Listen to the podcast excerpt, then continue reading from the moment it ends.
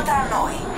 Detto tra noi. L'editoriale di Andrea Bosco senza peli sulla lingua tra calcio, cinema, letteratura e musica. Detto tra noi non c'è più niente da fare. È stato bello sognare, eccetera. Il brano anni 60 di Michele si adatta bene al momento della Juventus.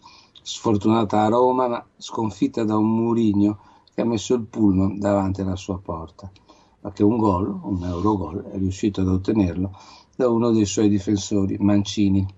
Tiri Mancini, appunto, del portoghese linguacciuto che dall'innominabile Chinè ha ottenuto una sospensione della squalifica andando in panchina invece che in tribuna. Un caso analogo avrà il medesimo trattamento? Non credo.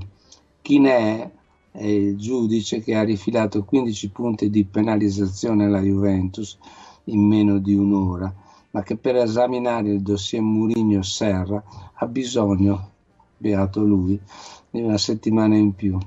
Ed è lo stesso che aveva spiegato come fosse giusto che la Juventus finisse in classifica penalizzata dopo la Roma. I giornali capitolini del resto avevano battuto la gran cassa pro Don José. Io non credo più alla giustizia sportiva.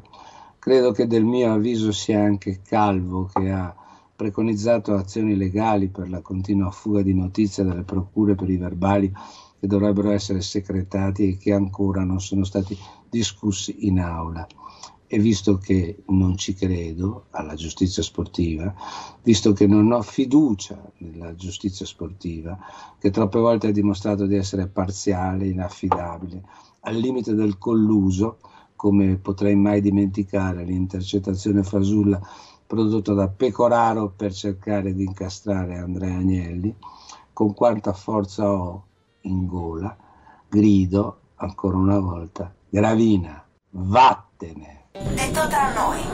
Detto tra noi. L'editoriale di Andrea Bosco senza peli sulla lingua tra calcio, cinema, letteratura e musica.